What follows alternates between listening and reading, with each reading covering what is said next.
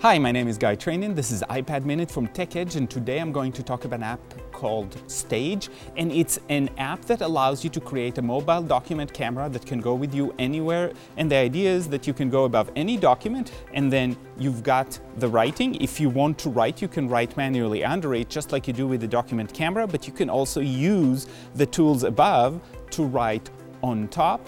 Once you're done doing this exercise, all you have to do is press on the camera icon and you actually get to save whatever is both under the camera and in the layer over the camera. So that's a great way to instruct. It's also a great way to take work that one of your students have done, bring it up and then work with it because you can also bring up photos from your photo roll and bring them up as part of instruction. And this is Stage, great app for teachers.